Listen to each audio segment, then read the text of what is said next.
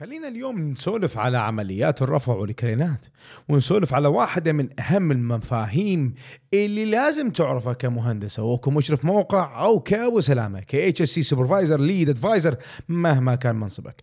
أول شيء نسمع هواي في كثير من الأحيان على مصطلحات تقنية. أول مصطلح ممكن نسمعه في عمليات الرفع هو خاص بالحمل نفسه. الأحمال بصورة عامة يقسمونها إلى قسمين.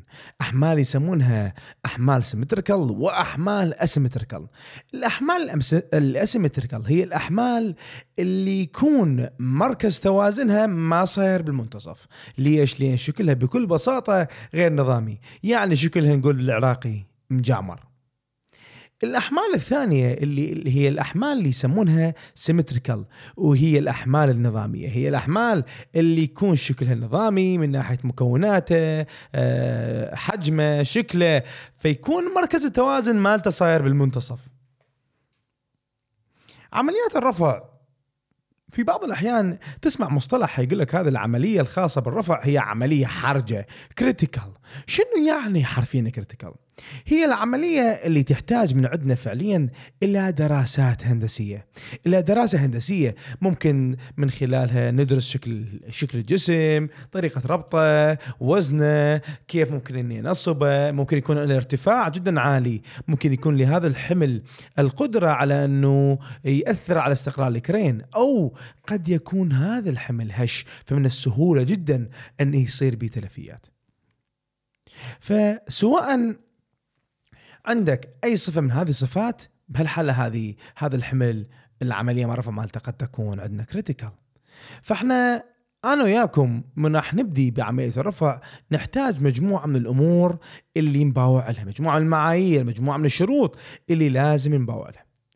بمجرد ما قمنا بتصنيف عملية الرفع مالتنا هل هي عملية روتينية أو هي هل هي عملية تحتاج هندسة؟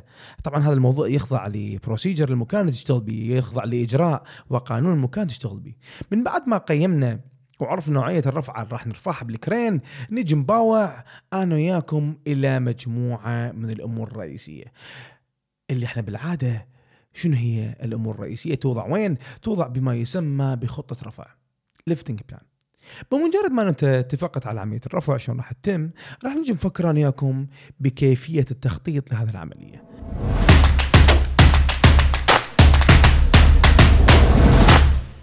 لا تنسى الاشتراك تابعنا وانطينا لايك للاستمرار.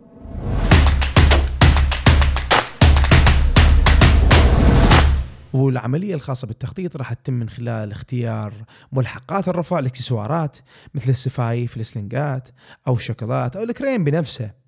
هنا أنا وياكم راح نحدد هالمعدات والملحقات راح نحتاجها ونحدد طنيتها قدرتها. الفحص مالتها كون بها شهادات الفحص من قبل الطرف الثالث الثيرد بارتي. الطرف الثالث وهو الجهة المحايدة اللي راح تجي تفحص هذه المعدات عندنا وتشوف هل إنه هالمعدات آمنة أو غير آمنة وبناء على ذلك تعطينا شهادة سلامة لها مجموعة من الأمور الرئيسية اللي إحنا راح نحتاج أنه نتحقق من عندها ونشيكها قبل القيام بعملية الرفع. نحتاج أول شيء نعرف وزن الحمل. نحتاج نعرف مركز توازن الحمل. نحتاج نعرف نقاط رفع الحمل، منين راح نرفعه؟ ما هي صلاحية هذه النقاط؟ ما هي قوتها؟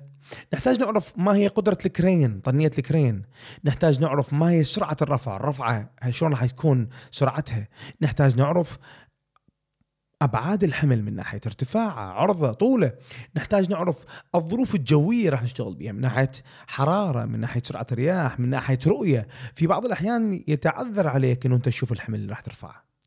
وهذا النوع من الرفع يسمونه رفع أعمى blind lift هي عملية الرفع اللي اللي سايق الكرين أو مشغل الكرين يكون غير قادر على رؤية الحمل.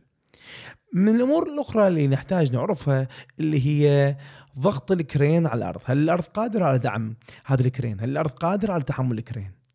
هل قدرة تحمل آه، الأرض عالية فبحيث تكون قادرة على دعم وتحمل الكرين والحمل اللي رافعة؟ نحتاج نعرف ما هي طبيعة الحمل من ناحية حرارة الحمل أو من ناحية زوايا الحمل، هل يحتوي الحمل على زوايا حادة؟ نحتاج نعرف كيف راح يتم ربط الحمل؟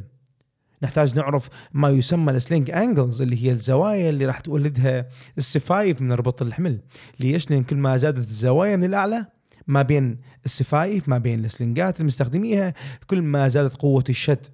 فبالتالي تلقى القوة صايرة أكبر وأكبر مما يؤدي في بعض الأحيان إلى تسليط قوة كبيرة جدا ممكن تؤدي إلى انقطاع السفيف انقطاع ال sling. نحتاج نعرف آه، المسافة اللي راح نحرك بها الحمل منين راح يطلع الحمل؟ منين راح يطب؟ منين راح يتحرك؟ منين راح يمشي؟ نحتاج نعرف الأرض المكان اللي راح ننزل به الحمل المكان اللي راح يستقر عليه الحمل. هل قادر على دعم الحمل؟ هل قادر على تحمل هذا الحمل؟ نحتاج نعرف ما هي شروط سلامة الموقع اللي نشتغل به. عمليات الرفع اللي إحنا بالعادة آه، آه، نخطط لها ونباوع لها هي عمليات تتم من خلال دراسة هندسية كاملة. ممكن تكون بها مخططات حسابات رياضيات آه، نحسب بها العملية بأكملها نحسب بها كل المعطيات السابقة. نحسب بها قدرة تحمل الكرين نحسب بها قوة ضغط الكرين على الأرض أو ما يسمى بال ground bearing pressure نحتاج نحسب بها إيش قد مستهلكين من قدرة الكرين الكلية. كل هذه الأمور آه، يجب أن يتم إيضاحها في خطة الرفع اللي هي ما هي إلا جزء بسيط من عملية الرفع.